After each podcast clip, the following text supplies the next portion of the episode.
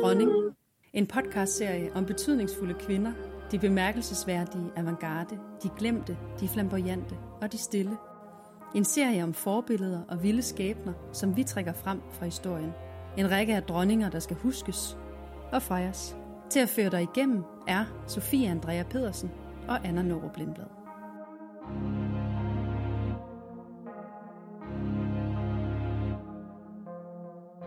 Velkommen tilbage til Dronning, afsnit Velkommen. 3. Det bliver sjovt. Ja, det gør det. Jeg glæder mig rigtig meget til at høre, hvad du har fundet. Mm, jeg har også glædet mig helt vildt meget til at fortælle om hende her, vi skal snakke om i dag. Fantastisk. Hun er meget særlig. Vi har jo besluttet os for, at vi skal fejre lidt mere. Så øh, Ja. i dag skal vi drikke champagne. Det er så dejligt. Ja. For lang tid siden, der læste jeg en artikel, som var sådan lidt tankevækkende for mig. Det handlede om, at i filmbranchen, der har der faktisk været en periode i starten, helt i starten, hvor der var vildt mange kvinder, der var filminstruktører. Og så i løbet af i løbet af 20'erne begynder de her kvinder at forsvinde. Og det er sådan lidt i samme ryg, som at Hollywood begynder at blive en ting. Okay. Øhm, og det synes jeg bare var helt vildt interessant, og, Meget. og sådan også meget sådan, hvem er de kvinder, Mm. der har stået der bag Ja. kameraet. Og så tænkte jeg, vi er nødt til at have fat i hende, man kalder verdens første kvindelige filminstruktør. Uh, Mm. spændende. Og hun hedder Alice Guy Blaché. Flot. Ja, så det er hende, vi skal fejre i dag. Men øhm, nu popper, nu popper vi champagne. Nu skal vi fejre hende. Yes. Hold da op. Sådan. Hvor lækkert. Mm. Så bliver der lige skænket her. Mm. Oh, så er der tale. det er mig. Mm. Nu skal hun fejres. Nu skal hun sgu fejres. Skål. Jeg glæder mig til at høre om hende.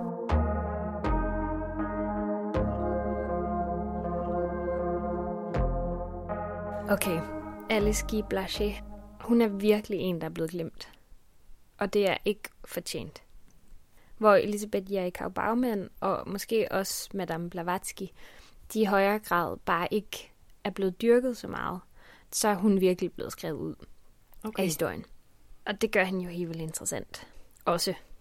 Og hun er også en verdensdame. Selvfølgelig. hun er født Alice Ida Antoinette Guy den 1. juli i 1873 i Saint-Mandé i Frankrig. Hendes forældre var egentlig franske, men de var bosat i Chile, øh, og faren han havde en bogbutik, og hun beskriver selv i hendes, hun skriver nogle memoirs, og der beskriver hun selv, at hun var et meget fantasifuld barn, der så feer og trolde og uhyre og sådan noget. Så det har ligesom lagt kimen til hendes karriere. Til at gå ind i fantasiens verden og Ja. skabe fortællinger. Lige præcis. Spændende. Hendes forældre bor som sagt i Chile, og moren har jo skulle have sagt, at øh, hun vil gerne have et barn, der er født fransk.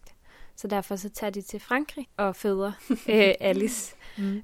Det kan godt være, at det er, fordi der var en kopperepidemi i Chile på det tidspunkt. Det er måske mere sandsynligt, at det var derfor, de rejste til Frankrig. Der, er- hun er lidt frem og tilbage fra Chile, men øh, vokser ligesom primært op i Frankrig. I 1891, der, øh, der dør hendes far, og det gør, at hun er nødt til at fortjene nogle penge. Hun har kun søstre. Og så moren, eller hvad? De er, ja, hun er moren og så tre døtre. Okay, så hun skal ligesom forsørge hele familien. Ja, Eller det skal de Og- måske alle sammen. ja, og ja, lige præcis. Ja. Okay. Og i hvert fald sig selv. Nå ja, Øhm. selvfølgelig. Men nok også moren, Ja.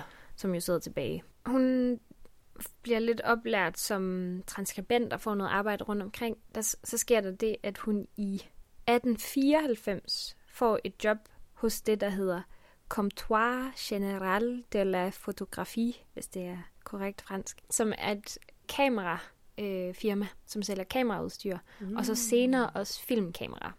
Som vel også har været sådan noget særligt på det tidspunkt. Fuldstændig sådan frontrunners. Nyt. Ja, Det er det helt, nye Helt nyt. med et kamera. Lige præcis. Ja. Og der bliver hun ansat som sekretær. I hvert fald til at starte med.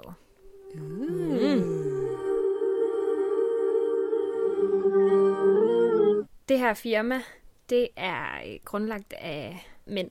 Og det er sådan en meget sjov historie, at faktisk en af de mænd er Gustav Eiffel. Men på det her tidspunkt, så er han så snasket ind i en skandale, som har været en kæmpe skandale omkring Panama-kanalen. Frankrig har gjort et forsøg på at, bygge den, men går fuldstændig bankerot. Og hvem er han? Gustav Eiffel, han er øh, ingeniør og har, har bygget øh, af manden bag Eiffeltårnet. Ah, okay. Ja, så, og egentlig i dag, det er jo sjovt, man tænker hans navn som meget sådan, Eiffeltårnet, okay, prestigefyldt. Men dengang var han kæmpe skandaløs, fordi han, eller han blev vævet ind i det her, den her skandale, fordi firmaet, der ville bygge Panama-kanalen, de kunne ikke håndtere det og gik bankerot og Nå. endte med at bestikke en hel masse mennesker. Uh, Så det var en kæmpe sag. ja. Så derfor, det her kameraudstyr, som han er en af de fire ejere af, det kan ikke tage hans navn, fordi han er så, det er så skandaløst at hedde Eiffel, eller være ham i virkeligheden på det tidspunkt. Okay. Så det bliver Leon Gaumont, som lægger navn til firmaet, og bliver så også direktør. Og det er ham, der ansætter hende, Alice Blaché. Bare lige for at male et billede af, hvad det er for en, for en verden, vi er i. Det er det, altså det sene 1800-tallet, og filmen er virkelig sådan begyndt at, at røre på sig, og især i Frankrig. Øhm, og der begynder at ske alle mulige landvindinger inden for det. Det er meget fint, du siger, at film er begyndt at røre på sig, fordi det er jo virkelig billedet, mm. er Mm. begyndt at røre på sig. Lige- Fotografiet er i bevægelse. Lige præcis. Ja. Nå ja, det er rigtigt. det er sjovt. Nogle af dem, der sådan er helt i front i forhold til udvikling af øh, teknologien, det er Louis og August, August Lumière, som er to mm. brødre, som reelt er dem, der laver den første biografoplevelse. I hvert fald en, der fungerer. Også fordi de er kendt for den film, der hedder Et togs ankomst til Ciutat banegården, hvor at der er en masse mennesker, der er inde og se den her film. Og så kommer det der tog kørende sådan lige mod publikum. Og folk bliver simpelthen så overrasket, at de rejser sig op og nærmest løber ud, fordi de er bange for, at toget er på vej ind i dem. Gud, hvor sjovt. Ja. Så den, den historie, den kender man jo på en eller anden måde. Om det så er ja. ja. en, en god historie En god- om filmen og mennesket, der ligesom oplever et nyt Til medie. For første gang. Ja. ja. Ligesom at køre i tog i sig selv, og så har været sådan en, wow, Hvad- hvor hvad bevæger man sig vanvittigt hurtigt. Ja, ja. Øhm, ja. Helt klart. De laver et event den 22. marts 1895, hvor de laver en visning af den film, der hedder Le Sortier du Cygne. Og hvad betyder det? Det betyder udgang fra fabrikken. Ah, okay. Ja, noget af den stil. Og det er, øhm, altså det er verdens første biografoplevelse, Nå, siger man. vanvittigt, hva'? Ja.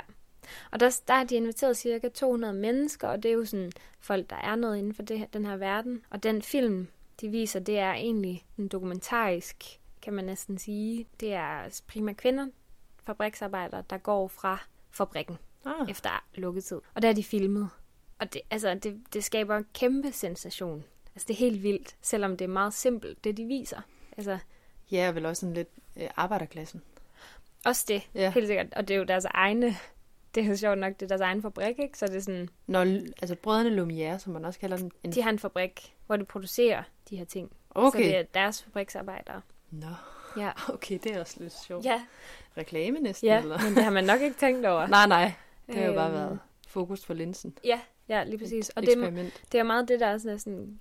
Kernen er, at man har ikke tænkt over, hvad man skulle vise, fordi det har ikke været det, der er i fokus. Det har bare været teknologien. Ja, at man bevægelsen. At man kunne ja, lave billeder i bevægelse. Ja.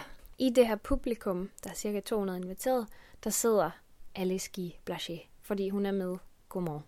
Og, og hun har selv sagt, at hun sidder i den her biografoplevelse, og så tænker hun, fantastisk medie. Det er da lidt kedeligt, det de viser. Det kan jeg da gøre bedre. Okay. Der er i hvert fald muligheder her, der er u- uopdaget. Og hun får så faktisk overtalt ham til Gaumont, at i 1896 at lave en film. Og hun låner noget kameraudstyr og spørger nogle af hendes venner, om de vil være med til at hjælpe hende, og sådan får det ligesom sat i gang. Og han siger sådan, så længe det ikke går ud over dit sekretærarbejde, så må du gerne prøve. Og han tænker, han regner det nok ikke for, at det skal... Altså, han tænker, det bliver det ikke til noget, måske. Men hvad for nogle film laver de der, når hun arbejder?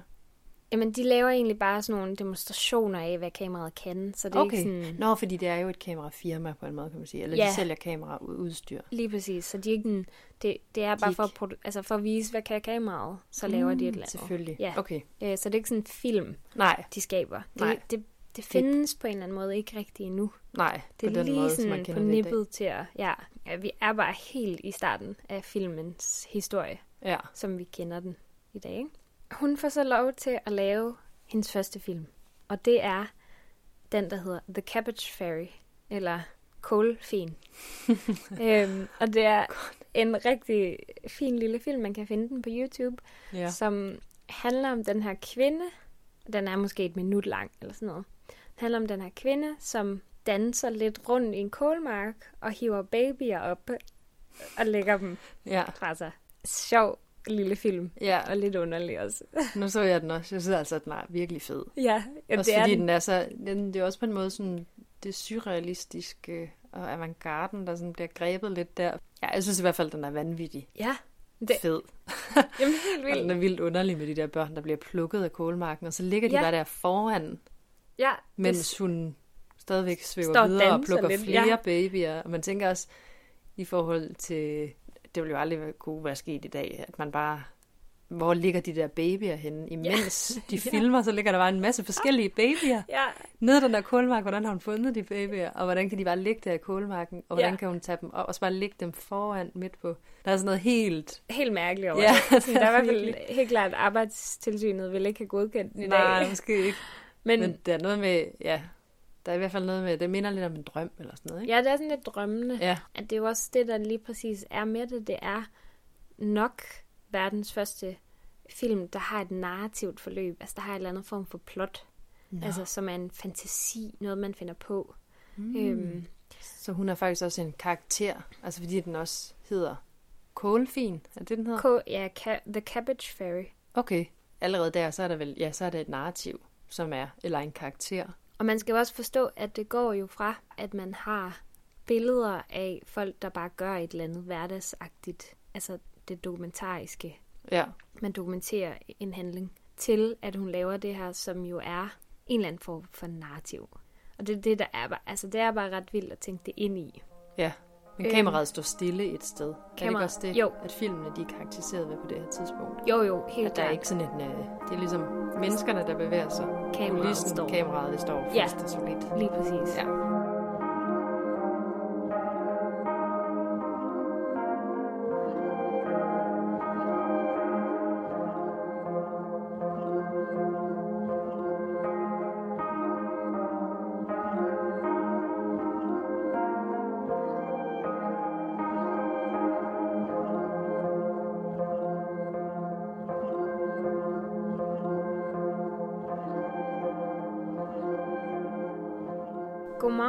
Han, tænker faktisk, at det kan hun. Og det kan hun også. Altså hun, hun gør, laver alt fra os at finde på filmene, filme dem, være skuespiller i dem, øh, planlægge dem. Hun har alle kasketter på. Og det gør faktisk, at hun fra 1896 til 1906 faktisk bliver chef for filmproduktionen hos Gaumont. Okay, fordi de også begynder at lave film nu. De begynder at lave film, ja. Ah. Og her i starten, der er det et minuts film, så bliver det til to minutters film, så bliver det nogle lidt længere sekvenser. Og så til sidst, så laver man faktisk en rigtig spillefilm, de gør. Men, men det er stadigvæk stumfilm, er det ikke det? Jo, til at starte med er det, men altså, hun er enormt teknologinysgerrig og dygtig til at udfordre, hvad mediet kan. Man mener, hun er en af de første, der bruger close-ups. Hun er helt klart en af de første, der prøver at bruge syn- synkroniseret lyd. Altså, det, det sådan, foregår på en primitiv måde på det her tidspunkt. Det er ikke, det er ikke sådan, som man kender det i dag, men det, er, altså, det højner bare kvaliteten af en film helt vildt at have Ja. synkroniseret lyd og billede. Og Som er, at man både har, altså at man ser et billede, og så sætter man lyde på, som passer til billedet. Ja, Ja, det okay. kunne være altså, Tale, tale, også. sang og sådan noget. Og hun laver også rigtig mange stumfilm. Ja. Altså, det gør hun også. Det er jo sådan det, man primært laver på Ja. det her tidspunkt. Og så er hun også måske den første, der bruger farvefilm. Så wow. altså, hun er virkelig sådan en, hun er bare sådan en pioner Ja. for det her. Hvilket er bare, altså, det er bare ret fantastisk. Men i 1906, så bliver hun gift med en mand, som også arbejder på Gaumont, øh, og han hedder Blanchet til efternavn, så derfor kommer hun til at hedde Alice Guy Blanchet. Og de tager så til USA, ligesom Blavatsky. Uh-uh. Øhm, det her, det er jo bare i starten af 1900-tallet, og alle mulighederne er jo bare i USA. Ja, Her starter hun faktisk sit eget produktionsselskab, som hedder Solax. ej, det er flot. Ja, Virkelig godt navn. ja. og har du set logoet? Ja, jeg tror, jeg har set. Ja. Er det ikke sådan en sol, der weep, går Jo. op, eller sådan et eller andet? Jo, og så sådan nogle bjerglandskab. Ah, okay. Okay. Meget, meget flot. Ja. Og så storladet. Solax. Solax. Der laver hun helt vildt mange film, og det går faktisk virkelig godt for hende. Så i 1912, der starter hun i New Jersey sit eget filmstudio, eller filmstudie. Ja, siger det på amerikansk. ja, film studio, Ja. hvor hun jo kan lave film i. Det er ret sjovt, at det er i New Jersey, fordi det er lige sådan inden, at filmverdenen den flytter til Hollywood. Der er det Okay. faktisk lidt mere. Der er New Jersey en stor filmby Okay. på det her tidspunkt. Ja, sammen med New York, eller det er sådan en del af det, eller hvad? Ja, lige præcis. Ja, okay. Så sker der det, at hun, øhm, hun langsomt fader ud af, af filmens verden. Begynder ikke rigtig at kunne få nogle jobs, og hun bliver skilt, og lever ligesom bare resten af sit liv et lidt stille liv. Hun forsvinder ligesom både sådan ud af filmens verden, men også ud af filmens historie. Hvorfor sker det, at hun mister job eller arbejde? Jamen, altså, der er ret mange historikere, der mener, at op til, til 1920'erne, der sker der det i USA, at der sker en kæmpe frigørelse af kvinden. Og altså i 10'erne, eller i 0'erne og 10'erne, der begynder der at komme en masse kvinder efter Alice Guy Blaché, som bliver filminstruktør. Og generelt kommer der kvinder ud på gaderne på en helt anden måde. De kommer ud på arbejdsmarkedet. Der er virkelig sådan en opblomstring af øh, kvindens muligheder. Okay. Men så paradoxalt nok, når kvinderne de får øh, stemmeret i USA, var det i 1920, så sker der en forværing af kvindernes muligheder. Og der, sker, der bliver sådan en øget sexisme. Okay. Øhm, og det er sådan ret anerkendt, at det sker. Der ligesom går sådan, det går tilbage. Magtpositionen, den skal sådan lige justeres. Ja, fuldstændig. Eller et eller andet. Altså det okay. kunne man jo godt fristes til at tro og tænke. Ja. Altså også, at det har noget med kontroltab at gøre. Mm. Okay, hvis kvinderne kan få stemmeret, hvad kan de så ikke også gøre? Og inden de har haft stemmeret, har man haft en eller anden form for kontrol i hierarkiet. Hvordan passer det ind nu? Filmens historie følger ret meget den her kurve af, Okay. at inden 20'erne og inden stemmeretten, så er der ret mange kvinder med i filmens verden bag kameraerne. Og så sker der det, at de får stemmeret, og langsomt fader de bare ud. Det bliver bare sværere at være kvinde i filmens verden. Nå. Og samtidig så flytter, øh, flytter de til Hollywood. Det sker også her i 20'erne. Kalifornien har ligesom alt. Altså det er nemmere at finde kulisser og locations til de film, man skal lave. Og det begynder også at blive sådan en ret lukrativ forretning. Det bliver kommercialiseret, og der begynder faktisk at være penge i film. Og med det sker der også et... Ja, de bliver sådan lidt strømlignet, filmene Ja. og sådan begynder at tage den form, som vi nok også har kendt i mange år. Der sker ligesom det her med, at mændene rykker mere og mere bag filmene. De bliver producenter, de, bliver, de står for alting. De tjener pengene, og kvinderne rykker foran kameraerne og bliver den her skuespillerinde. Ja, som det i hvert fald hed på teatrene. Ja, Man var skuespillerinde. ja, som bare udfører øh, mandens vision, men ligesom ikke har visionen selv. Både med det, og så også med det her, teknologien ligesom er lidt skrøbelig i forhold til filmene og opbevaring af filmene, så har man mistet rigtig meget mange af hendes film. Øh, man har i hvert fald ikke ret mange af hendes film, så man har heller ikke særlig godt overblik over, hvad var hendes mesterværker. Man, man har bare nogle af dem. Det var ærgerligt. Ja, Men der er noget med, at hun lavede helt op til 1000 film, ikke? Hun har lavet, altså der, det svinger lidt, i hvert fald siger hun har lavet, Ah, okay. men mellem 500 til 1000 i hvert fald. Okay. Så er jo helt vildt mange, og jo også nogle af dem, der har været lidt korte, Ja, men der var sådan ja en... et til to minutter. Ja. ja. Lige præcis. Men har også lavet sådan, hun har lavet sådan en Passion of the Christ, som skulle være, altså ifølge nogle filmhistorikere, så meget fantastisk, Okay. hvor hun har haft op til sådan 300 statister og sådan noget. Så det har også været store produktioner. Ja, okay. Altså Passion of the Christ, det er Jesus korsfæstelse, ikke? Er det ikke hele påsken fra Jo. Palmesøndag? Så Jo, lige præcis. Som jo af. som er sådan lidt en ikonisk øh, scene og filme, eller ja. historie og, og film, ikke? Jo. Um, og har også været det mere. Vi husker alle Mel Gibsons Passion of the Christ. Ja. ja. Hendes er nok bedre. Ja. Kom igen. No. ja.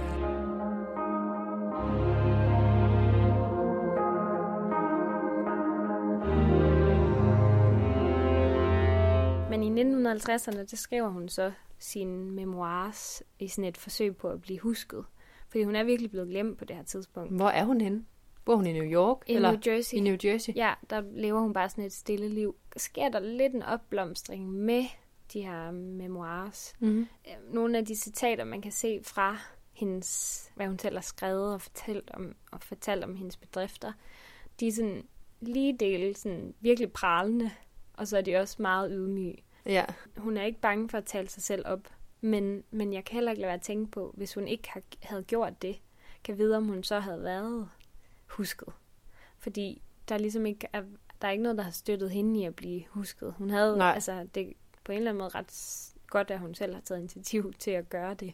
Ja, det kan man da godt forstå, at man har brug for måske, hvis, altså hvis man har været en af dem, der virkelig har rykket på det, har været en af de første, der har været med til at udbrede og skabe film. Mm. Og hvis man så ser hele maskineriet køre derud af, og Hollywood begynder og sådan noget, og hun ikke kan ikke for- blive en del af det, Ja, selvom hun er, har evnerne og har været med til at eksperimentere og udvikle den måde at lave film på, det er det. så kan man da godt forstå, at man også har brug for at være sådan, hey, jeg har, se lige hvad jeg har lavet også. Jeg er Ja. faktisk pisse dygtig. Det er det. altså man kan måske godt forstå, at man også bliver, øhm, man kommer til at spænde mellem sådan en, øhm, jeg er en taber, samtidig med, at man bliver mega, ja, man dyrker sådan en megalomani.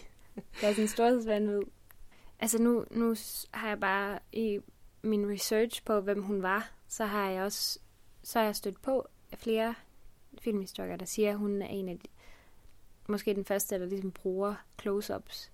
Og så var jeg inde, eller fandt jeg sådan en anden filminstruktør, som også har været ret betydningsfuld for hvad, den form, vi kender i dag på filmene. En, der hedder Griffith. Og han bliver så anerkendt for at have været den, der har opfundet close-ups. Og han er senere, Han er eller hvad? senere, langt senere. Okay. Og der er, en, altså, der er heller ikke noget, der tyder på, at der har været en filminstruktør før hende. På den måde, som hun er det. Altså, med, hvor man laver et plot. Ja. Og hvor man laver bruger fantasien, og hvor man ligesom, altså film, Laver en som fiktion. vi kender, ja, fi- fiktionsfilm. Ja. Men alligevel, og man, altså hun er anerkendt som den første kvindelige filminstruktør. Men jeg kan ikke lade være med at være en lille smule sådan, havde hun været en mand, havde hun så ikke fået titlen som den første filminstruktør? Eller ja. Havde man måske været mm, hurtigere til at sige, det var hun nok. Altså, Ja. det var han nok. Ja. Der er i hvert fald ikke, ja, hun har i hvert fald, og det er jo heller ikke, fordi det behøver at betyde noget, men Nej, nej. hun har muligvis været den første nogensinde Ja. til at lave sådan en film. Fiktionsfilm. Fiktionsfilm, ja. Eller skridtene hen imod det. Ja, det er bare meget spændende. Meget. Hun begynder langsomt at blive mere og mere anerkendt.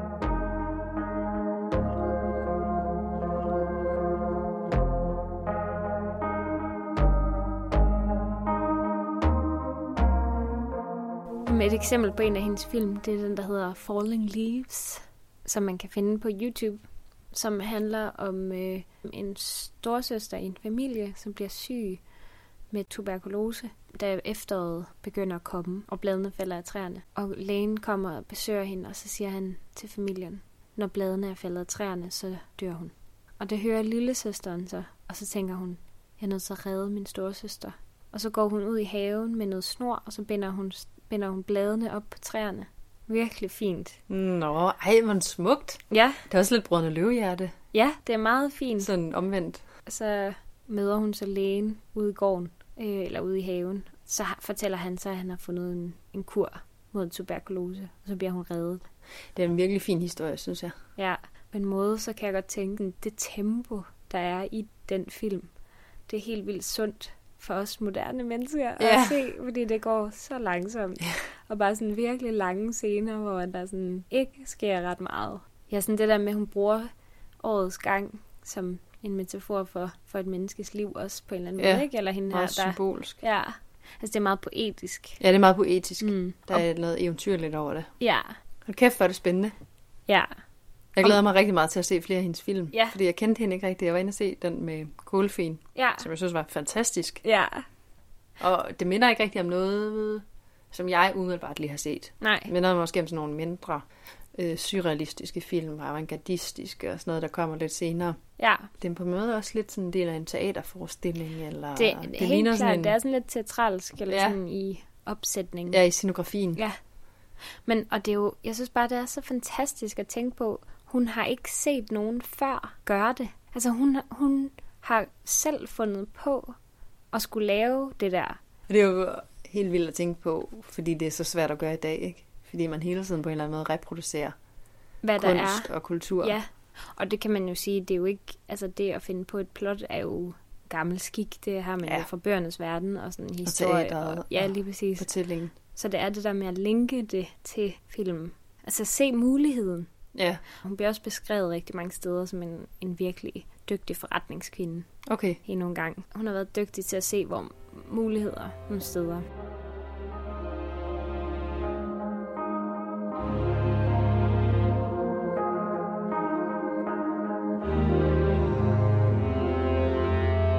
Hvis man er interesseret i film, og også hele den debat, der er lige nu i Hollywood, og det her med, at der ikke er ret mange kvindelige instruktører, der nogensinde har vundet Ja, det skulle lige til at sige. Jeg tænker, at... Oscar. Er der ikke det? Der er en kvinde, der har vundet En Oscar? en Oscar som bedst, altså Bedste film eller bedste filminstruktør? bedste filminstruktør. Hold da op. Ja. Ja, men det er pudsigt, at det jo netop er filmindustrien, der har været så meget. Der kommer rigtig meget. Der kommer MeToo-bevægelsen også fra, og der jo har været enormt meget diskussion omkring kvinders repræsentation i filmindustrien, både bag kameraet og foran kameraet, altså på skærmen. Fleste mænd jo så efter Alice Guy og øh, den historie, du fortæller, så bliver filminstruktør, ikke? Jo, Og det er så dem, der kigger på kvinden, og så også dermed skaber hende. ja. Så det så var vildt spændende, at det så måske er, at hun også er forsvundet ud i det der. Altså, hvad er det, der gør, at man at hun forsvinder ud af Ja. det? Det synes jeg er underligt. Det er underligt og, og lidt uhyggeligt, ikke? Altså, Jo, det er det. At, at, at det sker. Ja, Er der forskel på, om man ser verden, det kunstneriske udtryk, man ser, om det er en gennem en mands øjne eller en kvindes øjne, og hvad det så også gør ja. for vores verden. Altså, man må i hvert fald sige, at langt de fleste film, vi ser, langt de fleste malerier, vi ser, det er jo fra mænd, og jeg synes bare, det er interessant om, om, at tænke på, om det gør noget for ens syn på verden. Hvad tænker du på, at hun skal være som dronning? Altså, hvad er hendes dronningenavn? Altså, jeg synes, hun skal, øhm, hun skal have titlen Filmens dronningemoder. Okay, Ja. godt. Fordi hun er på en eller anden måde filmens moder. Ja, Den fiktive filmens Ja, helt moder klart. på en måde. ja, Men så skal vi jo lige have Godt. dronning ind. Hun er jo en dronning, det må man sige. Og har helt klart inspireret andre kvinder til at også ture og udleve deres filminstruktørdrømme. fantastisk. Ja. Hun er vigtig. Tak fordi vi var det mine. Jamen, det var så lidt. Men øh, skal vi lige... Ja, vi Skål. skal da skåle. Vi skal lige have lidt mere af vores glas. Ja, hold da op. Jamen, det passer også meget godt med sådan noget Oscars. Det kan være, vi giver hende, oh, ja. ja. vi giver hende da en Oscar Vi nu. giver hende også Du har lyttet til Dronning, en podcast lavet af Anna Nord Blindblad og Sofie Andrea Pedersen. Musikken var lavet og produceret af Ida Urt.